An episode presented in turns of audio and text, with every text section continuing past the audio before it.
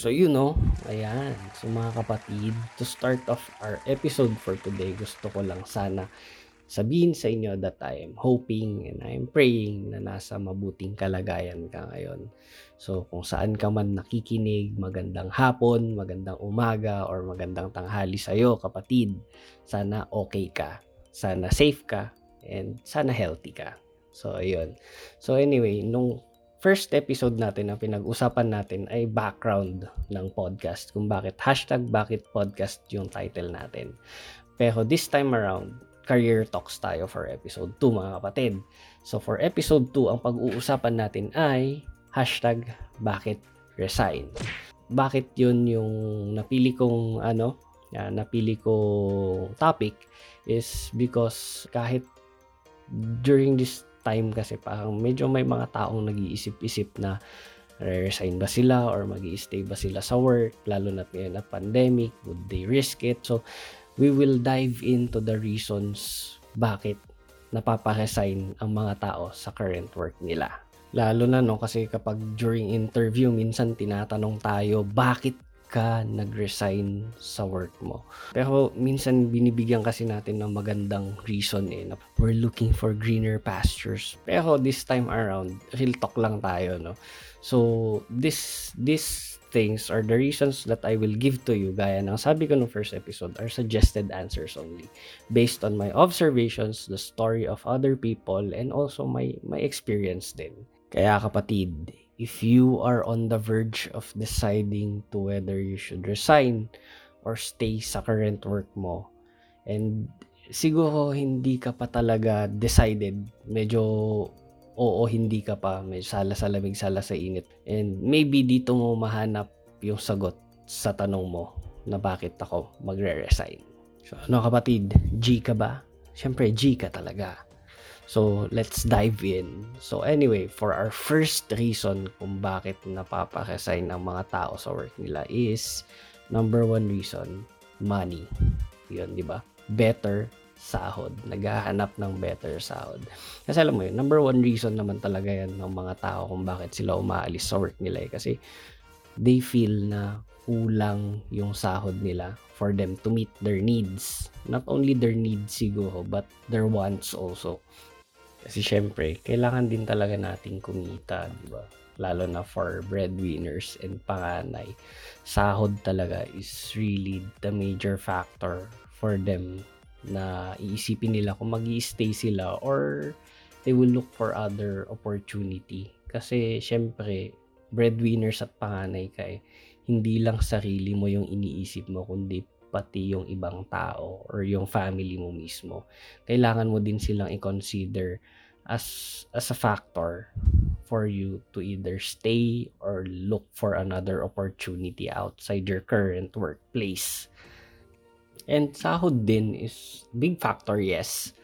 And at the same time, it's also a sensitive issue. Why it's a sensitive issue? Because ewan ko or kung Filipino culture lang ba to or maybe in general as as human beings but somehow we attach uh, pride or ego with the level of your salary.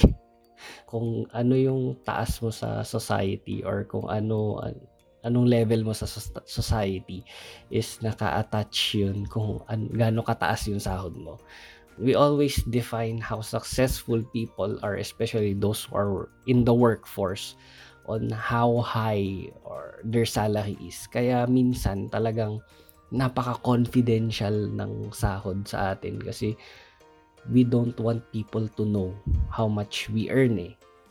Kasi yung feeling natin na ano kapag nalaman nila tapos biglang ay mas mataas yung sahod nito sa akin pala So parang feeling natin mamaya is maliit yung tingin sa atin which is yung confidence natin and our self-worth goes down also. So parang kaya natin tinatago or sinasahili natin yung kung ano yung level ng sahod natin or how much we earn. But then again, for me personally, we should really make salaries public knowledge, promise. Because the reason why I want or I have this idea that we should make salaries public knowledge is for us to have somehow a standard value or a standard market value for a level of service kasi trabaho to eh. So this is service that we give to our employers, 'di ba? Kasi titignan mo, just an analogy, simple analogy na lang, 'di ba? Sa grocery store or kahit sa palengke, lahat ng items na titignan mo doon, alam mo kung ano yung presyo eh. So you can compare and look for saang lugar ka pwedeng makakakuha ng mas mura or mas mahal. Kaya there are a lot of people really fighting for standardized salaries eh, sa companies to avoid yung nababarat ka. Kasi syempre, there's haggling when it comes to salary eh. And it's good for you to know kahit papaano a certain bar or a certain level na alam ko ito yung worth ko as an employee based on my experience and credentials. Kasi ito din yung effect ng wala kang pagkukumparahan eh. Hindi mo din alam kung mataas ba masyado yung ano mo, yung expectation mo or sobrang baba ng binibigay sa iyo. Kasi at least kung meron kang point of comparison, alam mo and you can you can negotiate better when it comes to the salary offer. Kasi imaginein mo sa mga ibang binibili mo nga nagka-canvas ka pa, 'di ba? Syempre, kahit pagdating sa trabaho, kailangan mo din ng ganun. Kapag wala ka kasing mapagkukumparahan, minsan tanggap ka na lang ng tanggap pero hindi mo alam, nababarat ka pala. Share ko na lang din no, yung narinig kong isang ano, isang parang saying na if you really want to know how unfair life really is, mag-work ka sa payroll, kapatid. Kasi doon mo malalaman kung gaano ka-unfair talaga ang buhay. Kasi doon, kapag nag-work ka kasi sa payroll, nakikita mo lahat eh. Sahod, bonuses, uh, allowances, everything. O everything about kung ano yung natatanggap ng mga tao. And doon mo makikita kung gaano ka-unfair ang buhay. Kasi doon mo magiging judge, judger ka eh pagdating dyan kapag nasa payroll ka. Kasi iisipin mo itong taong to wala namang ginagawa pero grabing laki ng sahod. Samantalang yung isa overtime ng overtime pero parang minimum wage lang yung binibigay nila. So doon mo talaga malalaman kapatid kung gaano ka-unfair ang buhay kapag nagtrabaho sa pay- payroll. Payroll talaga, promise. Nakakasakit sa dibdib magtrabaho sa payroll. So imaginein mo na lang yung situation no, na nalaman ng taong binarat na na yung sahod niya is napakaliit kumpara dun sa sa taong wala namang ginagawa na pumasok lang para magkape sa office. Pero somehow, ang magiging effect nun kapag nagkaalaman talaga ng sahod is somehow yung mga taong feeling nila is unfair yung sahod nila compared sa mga katrabaho nila is they would have somehow that power or empower self-empowerment to ask for more, to ask what is due to them kasi 'di ba magkakaroon sila ng ng leverage talaga kasi masasabi nila na ito yung level of responsibilities and these are the tasks that I do every day na hindi basta-basta. Hindi just just kapatid yung ginagawa ko araw-araw. Tapos ito lang yung binibigay mo sa akin. Hindi naman atatama yon And somehow executives can cut down on costs kasi malalaman din nila yun na masasabihan din sila na boss, ito yung isa mong cut, yung isa mong pinapasahod na ang laki-laki eh, kape kape lang ng kape sa 8 hours na ano 8 hours na working working day natin eh 6 hours nagse-cellphone lang nag-FB lang eh, at least they can cut down on costs na dahil ito lang naman yung work level mo, eh ito lang yung papasahod ko sa'yo. Naka, nakatulong ka na dun sa talagang hard worker mo na empleyado and at the same time, nakakat ka ng cost dun sa mga empleyado na hindi mo naman talaga na, na fully utilize. I really hope na gets nyo yung point ko na pang gusto ko lang siyang I have this idea lang talaga na ma-publish maging public knowledge ang ang mga salary levels or ang mga salary offers kasi it's not that I want you to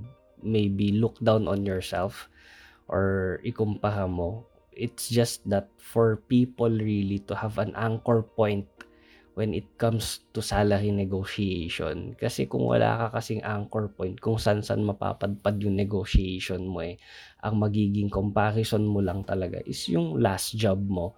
Pero what if, what if yung pasahod sa'yo nung last job mo is bakat din. So, ibig sabihin, yung naging anchor point mo is mababa kumpara dun sa talagang dapat mong matanggap. Kaya maganda talaga na magkaroon tayo ng standard na comparison. Kasi for you to have better better negotiating power and at the same time the employers can also know the anchor point na hanggang dito lang talaga yung kaya namin ibigay. This is the fairest or most fair ba? Hindi ko din alam. Basta anyway ito na yung pinaka ano swak na offer namin sa iyo na hindi ka bahat and at the same time hindi din kami lugi So yun, tapos tayo sa first reason natin or first factor kung bakit napaparesign ng mga tao sa kanilang current job. So ngayon, for our next uh, reason, our next answer to our why, why nagre-resign ng mga tao is working hours. So yun yung pangalawang reason. Kasi alam nyo, yung working hours kasi, oo sabihin na natin ng standard, standard talaga is 8 hours a day But sometimes really, hindi na follow yung 8 hours natin. Let's be realistic, real talk tayo. Hindi na follow ang 8 hours maniwala ka. Kasi yung 8 hours na yun, yun yung time mo na nasa office. Idagdag mo yung commute, idagdag mo yung mga overtime. So, hindi lang actually 8 hours a day yung tinatrabaho mo. Imaginein mo, ako nag-work ako sa Makati. Ang commute ko is ano is within Makati lang din. Ang commute ko is it takes 1 hour a day. Tapos kapag sobrang traffic pa minsan parang nagdadalawang oras yung biyahe. Jeep lang yun. Mas mabilis pa minsan kung mas mabilis pa minsan kapag naglakad ka na lang kaysa sa ano kaysa sa nag nag-commute ka. Kaya talagang it takes a lot of time talaga just working and going to work sometimes. Tapos may OT ka pa may overtime ka pa. Kaya hindi talaga realistic na sabihin nila 8 hours a day ka lang naman nagwo-work from from 8 to 5 ka lang or from 9 to 5 ka lang nagwo-work. Hindi po yan totoo. Sa lahat ng mga empleyado dyan, feeling ko, relate kayo kasi sabihin natin, no, kontrata mo 8 hours a day lang pero sagad-sagad naman minsan nag, kulang na lang mag, mag, maglagay ka ng cabinet mo dyan sa trabaho eh kasi most talaga ng araw mo or most ng oras mo, majority of the hours of your day talaga of nagising ka is nasa office ka. Bakit nga ba ako gigil na gigil? Sorry mga kapatid. Medyo G G ako dito sa working hours eh. Kasi ako by profession, kung hindi nyo lang alam, by profession po is accountant ako. And uh, madami akong experience pagdating sa more than 8 hours a day eh. So, minsan kasi talaga yung tipong minsan ubus ang SL mo sa isang taon kasi talagang minsan there are really times na pi- gusto mong piliin na magpahinga kaysa sa pasahurin ka kasi it really breaks you eh physically, mentally, emotionally na grabe, nakaka-drain, sobrang nakaka-drain na everyday ka na lang overtime, na everyday ka na lang lagpas minsan 12 hours ka, ikaw yung nagbubukas ng office, tapos ikaw pa magsasaka at the end of the day pa. Sobrang nakaka-drain yun ng utak, nakakabaliw yun ng utak kapatid. Uh, kung hindi mo pa na-experience yun, sana all, 'di ba? Sana all na lang kami. Pero yun, really, really, yung working hours really is sometimes an issue.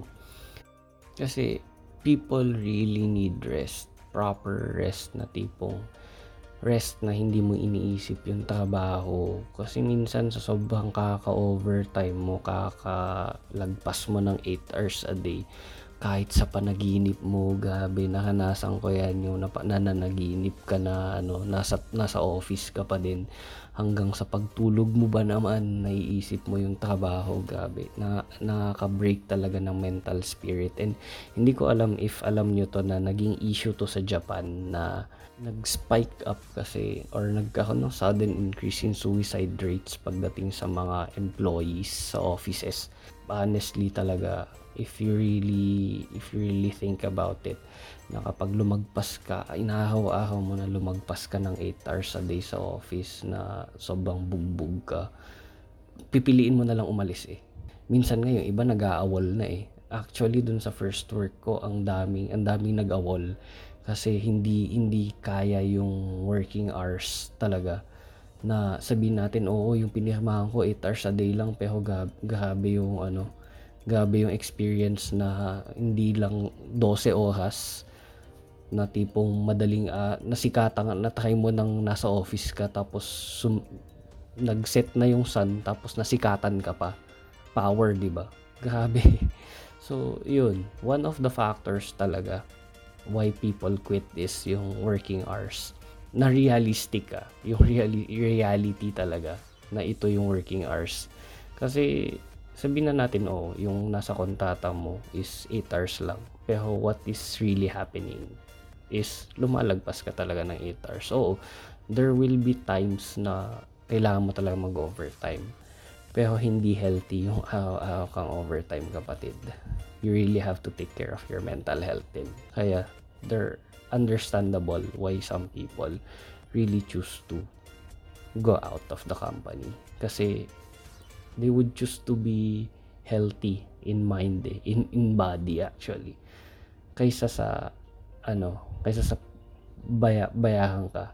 Kasi oh, sabihin na natin oh, mataas nga yung sahod mo, fulfilling nga siya pero you're breaking yourself naman you're you're sacrificing your mental health and you're sacrificing also your physical health. So at the end of the day your money will not bring back your health. And also if ever it will not bring back the lost time that you could have spent with the people you love. For our third reason kapatid kung bakit napaparesign ang mga tao sa kanilang work is challenge. Naghahanap ng challenge. Well, actually, this happens for routinary jobs na everyday paulit-ulit yung ginagawa, walang bago, papasok ka, uuwi, papasok, ganito ulit yung gagawin, uuwi. Parang sa sobrang bored mo is naghahanap ka naman ng something na new This is actually true for entry level jobs eh. and or as I would like to call them stepping stone jobs. Usually for jobs na ginagamit natin as stepping stone is really usually napaka-routinary talaga kasi you're learning the basics. There's nothing wrong naman with routinary jobs. All I'm saying is you will get to a point in your life where you will notice or you will realize that there's a lot more that you can offer. Not just this one. Kasi sa sobrang tagal mo na dito sa trabahong to kaya mo na siyang gawin na nakapikit. And I think you would do better if you will be supervising for example people doing your job. Na if hindi ako ma-promote dito na pa 5 years na ako na ito same same job everyday pasok ito ulit yung gagawin ko and hindi naman ako na promote uh, at the end of the day you would you would realize na siguro if hindi nakikita ng employer ko na sobrang tagal ko na dito hindi pa ako promote I would I would go out. So yun nga ika-clarify ko lang ulit there is nothing wrong about routinary jobs. All I'm saying is uh, people right now uh, needs also self-fulfillment when it comes to your work, daily work na kahit pa paano fulfilled ka talaga sa ginagawa mo. At the start, maybe uh, you feel fulfilled with your job na kahit araw-araw paulit-ulit, paulit-ulit, uh, okay lang sa'yo na fulfilled ka pa rin. Pero kasi if there is no no changes is really mabubore ka talaga darating ka sa point in I'm not sure ah. I'm not pushing this truth to you. This is my truth ha. So hindi ko to pinupush sa inyo. This is just my opinion. This is just my thought. I hope I I would not offend anyone. But all I'm saying is for me you're doing this daily routine na lang routine paulit-ulit na lang. You would really realize that uh, I'm worth more than this. I can offer more than this and I think I am better than this. So, yun lang naman actually yung point ko. Parang darating ka talaga sa point ng career mo, ng work mo, lalo na sa mga office employees, na you would seek out more fulfilling positions na if hindi mo siya mahanap sa current employer mo is really hahanapin mo siya sa ibang employer. So yun, tapos tayo sa tatlo no, gabi. Well, I hope I hope nakikinig ka pa rin kapatid or kung na-reach mo man tong point na to kapatid is yan, palakpak naman para sa iyo isang masiba, masigabong palakpakan naman sa iyo. Ayan. And thank you. Thank you for reaching this point. And dalawang reasons na lang tayo. Kaya huwag kang mag-alala. And I, I really hope and I really pray that you're getting something out of this podcast, kapatid. Ayan. So, our fourth reason why people leave their job is toxic work environment. And when I say toxic work environment, it most probably involves toxic people. Yun. Kasi alam minsan talaga napaka major factor talaga ng katrabaho eh pagdating sa ano sa mental health mo din hindi ko din ba kasi alam kasi hindi mo maiiwasan talaga. Meron at merong isa na hindi mo talaga makakasundo kahit saan ka magtrabaho. But still, there is, there are some, some people na talagang hindi mo kayang i-handle yung ano, yung toxicity nila na parang minsan naisip mo na lang there you have no choice para lang ma-attain mo yung peace of mind mo is mas pipiliin mo na lang mag-resign. Kahit napakaganda ng sahod mo dyan kahit napaka ano pero yung mental health mo na sacrifice minsan talaga pipiliin na lang ng ibang tao na ano eh na umalis. Eh, they call this ano eh ewan ko lang. Some people call this the millennial thinking eh na parang give up ka agad. But for me ah uh, it's still for me it's still a valid reason. Kasi siguro ano eh it really boils down na would you stay on on in an environment na it always drags you down? Na parang oo mataas yung sahod mo pero yung tingin mo sa sarili mo is napakababa. Na parang ang self-worth mo is sobrang baba. Na tipong yung mental health mo sobrang affected. Kasi kapag naapektuhan kasi talaga yung mental health mo, it goes with the physical health na din eh. At saka emotional health, talagang it will go down the drain talaga lahat kapag naapektuhan. And hindi ko din alam ba kung bakit may mga ganong klaseng tao na hindi hindi ko mad, hindi ko din talaga ma-define if masama talaga yung ugali or by nature ganun lang talaga sila mag-express ng opinions or ng thoughts nila na you know you, people know that they are they are not expressing themselves in a good way but still they are doing it. Hindi ko din alam eh kung ano yung pumapasok or umiikot sa isip nila why they do why they act that way na tipong they criticize you na hindi yung crit yung criticism na ano na nakaka-build kundi they criticize you not to build you but to really put you down. And ito ay clarify ko lang din. A difficult person is different from a toxic person when you say difficult person kasi kahit papaano siguro there's just challenges when it comes to communication or siguro sabihin natin matakay lang pero at the same time they're still they are still professional na tipong they still get the work done and hindi nila pine-personal. That's my definition of a difficult person. But when I say toxic person talaga, it's ano, ah, ibang gigil. hindi ko alam if you if you know what I mean. But uh, when toxic people are those that have this uh, ano thinking that ikaw target nila na ikaw yung source yung joy source of joy nila is really to put you down. Gagawin nila lahat. Yun ang kinakasaya nila na makita kang miserable. Ako honestly wala pa ako masyadong ano wala pa ako masyadong experience sa mga toxic people kasi as much as possible I try to avoid them I don't try to handle them. I try to avoid them as much as possible. That's how I deal with toxic people. I avoid them talaga.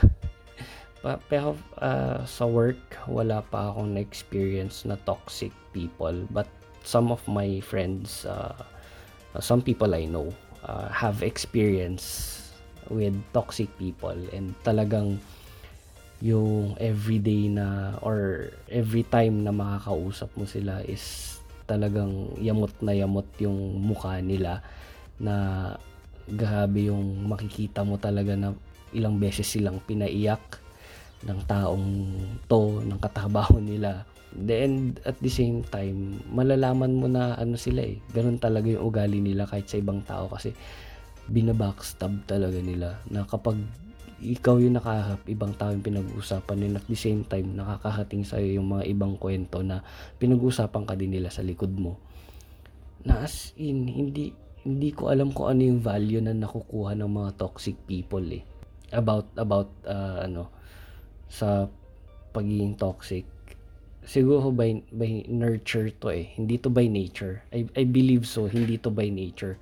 Kasi by nature, I, I still believe that people are really good.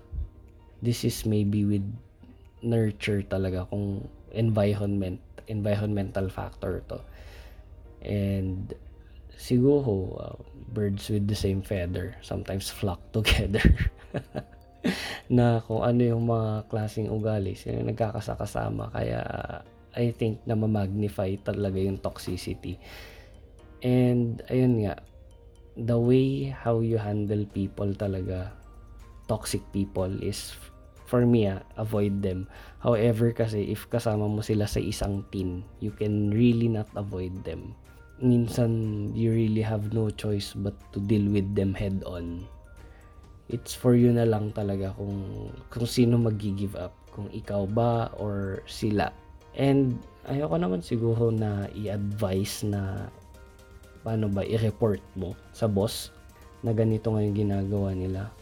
Kasi baka maging ang mangyayari niyan magkakahon ng rift sa ano eh sa sa team. Lalo na kapag magkaka-team kayo 'di ba? So re- you really have to weigh things din eh kung i-report mo ba na ganito ngayon nangyayari or hindi. Kasi for me ah, as as far as stories go toxic people really have this difficulty of changing what they are or who they are kaya it's either you give up or they they will be the one to go away from from you. Ito na lang siguro yung mabibigay kong tip sa inyo on how you deal with toxic people. Uh, ignore them. Ganon. Keep distance from them. But still be professional. Yun nga uh, ito, ah, makipagplastikan ka sa kanila. That's what I'm saying. Makipagplastikan ka sa kanila. Kasi plastikan is, uh, when it comes to the workplace kasi, plastikan is one way of saying be professional. Na kahit gaano kasama nung tao or kahit gaano ka dinadown nung tao, you still give that minimal respect to them. Minim, yung pinakakaya mong ibigay na respeto sa kanila bilang pagiging professional na lang. Kasi we're in the workplace eh. Na sige, we're working together. I will ignore you kung hindi kita kailangan or kung hindi natin kailangan mag, magkasalamuha. But when it comes to my job, I will not sacrifice my job for you. Parang hindi ka magpapa-apekto. That's what I'm saying. And hindi din dapat ma-sacrifice yung work mo. Na kapag kunwari may report ka, may report kang kailangan gawin pero yung kailangan mong information is sa kanya nga, sa kanya mo kukunin dun sa toxic person is kunin mo lang sa kanya, sabihin mo sa kanya. And I think din naman kahit kahit gaano siya ka-toxic, gagawin pa rin niya yung part niya. Kasi syempre, kung hindi niya ginawa yung part niya, edi inform mo yung boss mo na hindi niya ginawa yung part niya. Sinong papagalitan? Ikaw ba? Syempre, hindi. So as much as possible, keep it professional na lang. Keep it professional. You, you still have that choice naman eh, not to involve them with your personal life. Not to, not to let them invade your, your life. Kasi sa work lang naman eh, ilimit mo lang sila sa work. That's what I'm saying. Don't don't let them enter your your personal life don't let them break you parang ganon for me the key is really knowing your your worth as a person. Ito ako.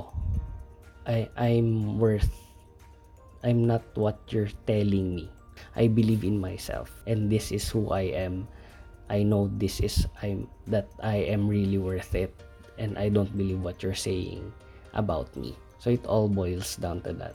And it all also boils down to being professional in the work workplace kasi I think kahit gaano ka-toxic yung taong yan when it comes to their job they will still do it because that's what they're being paid for at the end of the day Ayan, so we're down to our last reason of why people leave their jobs or why people resign from their current employers. So ngayon, kung andito ka pa nakikinig hanggang ngayon, salamat and I really hope that you got something out of this podcast. So ayun, let's go down to our last point. So for our last reason why people leave their job is none other than pursuit of passion. Alam nyo dito sa pursuit of passion, I, I really feel this one kasi napakadami ng tao or napakadaming sumikat na ano, sa, sa vlogging pa lang ah, sa vlogging, podcasting, content creation, sabihin na natin in general content creation na they really followed their passion and you saw how how they work hard and parang gusto mong sabihin na I can be that one. I can also become that that person. Y- yun yung thinking na ano eh. Ito for me ah, yung yung pursuit of passion is uh, just a new way of thinking now. Kasi sa sobrang daming inspirational speakers, ang daming ang daming ang daming successful people lalo na ngayon at age of the internet na napaka-accessible ng information talaga napakabilis mag mag-spread ng message across the world is gabi nakaka-inspire na talagang kaila na kailangan mo i-pursue yung passion mo. Para ano sabi nga nila you really have to do the thing you love and when you do the thing you love you will never work a single day of your life kasi yun nga, ginagawa mo yung passion mo eh. So hindi na siya yung tipong parang napipilitan ka para lang sumahod. When you you're doing the thing you're passionate about is hindi na siya work but it's you're making you're making money out of a hobby. And there there were a lot there are a lot of people really that are successful when it comes to pursuing their passion talaga. And siguro this the pursuit of passion for me is siguro nandun ka na sa level ng ng career mo na late na late part of late later part of your career na kasi na discover mo na eh yung career mo na na experience mo na kahit papaano nasulit mo yung binayad mo ng college ka then you're you're during that time siguro early 20s ka you're discovering things, ano ba yung gusto mong gawin sa buhay mo, quarter tapos quarter life crisis hits na you feel lost na hindi mo alam kung saan pupunta yung buhay mo. Kasi at the age of 25 to 27, usually, nagfo-fork ka eh. Parang yung path mo is nagfo-fork kung saan ka pupunta. Hindi mo alam kung saan ka pupunta. And you're still discovering things. And nagkakaroon ng pressure sa utak mo. Or nagkakaroon nagbi-build nagbi-build yung pressure sa utak mo na you really have to to work things out na you really have to think of what you're gonna do with your life. Are you going to do this for the rest of your life? Or are you going to risk something? Or are you going to live this current uh, current place you're in just to follow just to follow something? Dito napaka-tricky kasi ng pursuit of passion eh. Kasi bakit bakit siya tricky? Kasi you really have to sacrifice something. You really have to give up something just to chase that passion.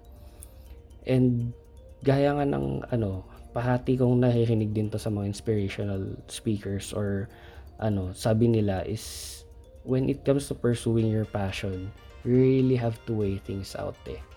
Kasi hindi naman basta-basta you drop everything and pursue that passion talaga. Kunwari, ano, kunwari ako, accountant ako. Tapos, do you think for me is, it's, is it right for me to drop everything considering I have my own family na? Just to pursue my passion. When it comes to passion, kasi sabihin natin eh, na passion lang siya. You're, you're just looking at it as, ano, as somehow uh, a way to spend your time but somehow you don't think that it will pay back immediately. So siguro, weigh, weigh things when it comes to pursuing your passion. You really still have, parang experiment mo muna baka at the end of the day, may safety net ka. Kunwari ako, may, may, may work ako currently right now.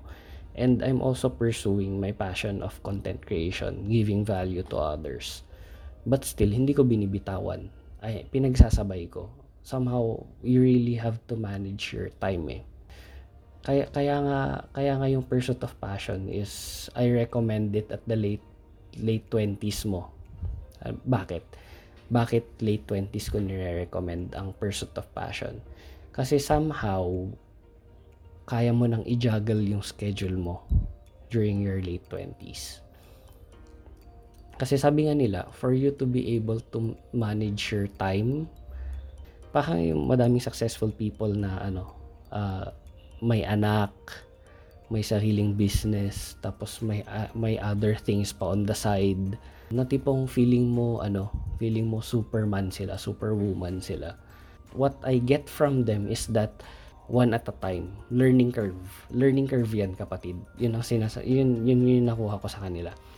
Na paano ka ba matutong the best way for you to learn how to juggle, juggle balls, yung sa clown, parang ganun, nagja-juggle ng mga bola, is for you to start with one, then add another ball, while you're juggling then add another ball. So yun nga, yun yung point. It's a learning curve talaga. Saka mo matututunan na i-juggle ang profession mo at saka yung passion mo is you add one thing at at a certain point of your your working life. Kunwari sa akin, eh, parang gusto ko talagang maging content creator. At the same time, parang ano, pero right now, hindi ko kayang pagsabay-sabayin lahat yon So right now, tinatry ko muna yung podcasting. Then at the same time so I had experience from the past about managing my profession na. Then pasok ka. Pasok ka ng onting passion dito sa organization then konting passion sa content creation ganun. Hindi mo naman siya kailangang pagsabay-sabayin agad. Kasi once na pinagsabay-sabay mo ka agad you're biting more than you can chew ibig sabihin nun mabubulunan ka kapag pinagsabay-sabay mo ka agad so if you want to learn to juggle things, you really have to start with one ball first. And then you add another one. And then you, you add another one. Hindi naman, ng mga successful people, hindi naman agad-agad nandyan sila sa position nila.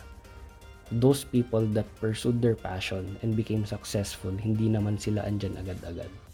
So when you you want to pursue your passion, I'm not saying that you ha- you really have to drop your job now. Actually, there were a lot of successful uh, people na pinurso yung passion nila but still when they were at the early stages of pursuing their passion they still had a day job so they were discovering the technicalities of how they can make money out of this passion kunwari na lang sa mga vloggers nun kasi ang vlogging lang naman nag-boom lang siya ng late 2017 na eh 2017 up until now pero yung mga dati passion lang talaga eh. Purely passion lang talaga yung pag-vlog eh. Hindi naman talaga siya yung tipong pinagkakaperahan nila dati. Ngayon, ngayon na lang yun eh. Kaya dati, puro passion lang yun. Passion, passion, passion. Pero at the same time, they still have their day jobs. Hindi agad nila binitawan yung day jobs nila. Kaya ko lang naman nilagay ito as reason for people leaving their jobs is it's true right now. People are leaving their jobs to pursue their passion talaga. It's a valid reason for you to really leave your current job as long as na nagkaroon ka ng foundation na pagdating sa pag-pursue ng passion mo. Na tipong you've worked things out, you've had a plan. Kasi kung tutusin ang payo ng magulang, mga pag- magulang natin is ano eh, magtrabaho ka, mag-aral ka ng maigi, magkaroon ka ng trabaho na stable para mabuhay ka, makabuhay ka ng pamilya, makabuo ka ng pamilya, makapundar ka nito, makapundar ka ng ganyan. So yun naman yung ano nila, yung payo nila. Hindi naman nila sinabi na, oh, puso mo yung passion mo, sige, i-drop mo na yan, mga tipong ganun. Hindi. Ang payo nila is, i-build mo muna yung sarili mo. Then you pursue your passion afterwards. Parang unti-untiin mo. Kasi life is a matter of discovery talaga eh. Hindi naman yan agad-agad, ah, alam ko na, bata ka pa lang, ah, alam ko na gagawin ko sa buhay ko, magiging painter ako, magiging graphic artist ako. Pero ang kukunin kong course is nursing or ang kukunin kong course ay architecture pero ang ang magiging passion ko talaga is singing. Hindi naman yun yun. eh. We build our passion as we go through the journey of life. Kaya nga ito, kaya ako sinasabi din or kaya ko din ina-advise that the pursuit of passion should begin at the late 20s. I mean, kung well off ka naman sa family mo or you really have the foundation talaga. Yun lang naman yung gusto kong sabihin sa inyo that you really have to have a foundation na kahit pa paano, mabubuhay ka pa rin kapatid. yung tipo, hindi ka naman yung tipong nagpupurso ka ng passion pero naka, nakatira ka sa, la, sa luneta. So you really have to weigh things out din when it comes to pursuing your passion na nandito ka sa passion mo. You're doing the thing you love and still you you can support yourself and the people that you really need to support. Yun lang. Wag na wag mo lang kakalimutan yun. And then you will be good. So, so for the pursuit of passion, napaka napakagandang pakinggan na nag-resign ka to pursue your passion. Kasi for me, ah, if if I were your boss, tapos sasabihin mo sa akin na, boss, mag-resign ako. Uh, bakit? Bakit ka mag-resign? Ah, I'm pursuing my passion eh. Wow, grabe. Na, hindi hindi ako malulungkot na aalis ka. Oo, somehow malulungkot ako na aalis ka, but I would be happy for you if I were your boss. But still, madami talagang kailangang i-weigh pagdating sa pursuit of passion. Kasi you, you really can't drop everything and just run the, down the road of pursuing your passion. So yun mga kapatid, those are the five major reasons why people leave their jobs. And I just want to remind you, uh, friends, na what I've told you, the five points that I've told you, the five reasons that I've told you is only suggested answers to the question of why nagre-resign ang mga tao sa kanilang work. So these are suggested answers only. And my prayer is that you really, I wish that you've got something out of this episode. And alam niyo mga kapatid, ang totoo naman is wala naman talagang madaling trabaho.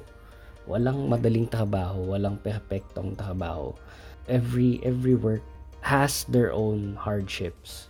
Siguro you really just have to get on listing out your negotiables and non-negotiables pagdating sa job.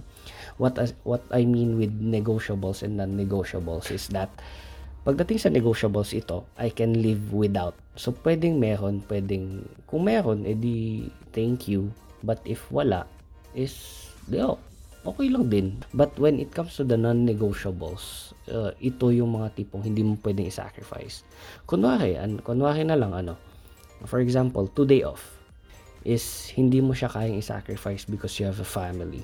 You have a kid that you want to spend time with. So, non-negotiable siya para sa'yo. So, when it comes to your work, when it comes to deciding if you will leave your work or you will choose to stay, is that you really have to know your non-negotiables first. Kasi kunwari, ganun nga, what would be the most deciding factor for you to stay or to leave your job is the non-negotiables that you set out for yourself as an employee, as a worker. Na ito yung mga, ito yung mga bagay na hindi ko pwedeng i-sacrifice. Hindi mo siya kayang i-sacrifice, hindi mo siya kayang lunukin and hindi mo siya kayang i-give up for personal reasons. So that is how we really weigh if you would choose to stay or you would choose to go from your job. The non-negotiables for you. The personal non-negotiables for you. So, dyan lang mga kapatid. And I really hope na ito ah, my wish for you pagdating sa work, pagdating sa career is that you find your happy pagod. Uh, when I say happy pagod is that kahit sobrang pagod ka, alam, you have that feeling eh. You've had that feeling, I believe, for all those listening out there. I believe that you've had ex- an experience of happy pagod. Alam mo yung sobrang drained ka physically. Yung tipong pagod na pagod ka, but at the end of the day, umuwi kang nakangiti. I really hope you find that when it comes to your job. Na kahit sobrang, sobrang pagod ka, nakangiti ka pa rin pagka uwi mo. So that is my wish, that is my prayer for you, kapatid. Na if naabot mo tong kaduluduluan ng second episode natin is I really pray, I really hope that you find your happy pagod. So yun lang mga kapatid at dito nagtatapos ang ating second episode about hashtag resignation. I hope that you got something out of this podcast episode. And I'll see you on our upcoming episodes. Thank you and bye.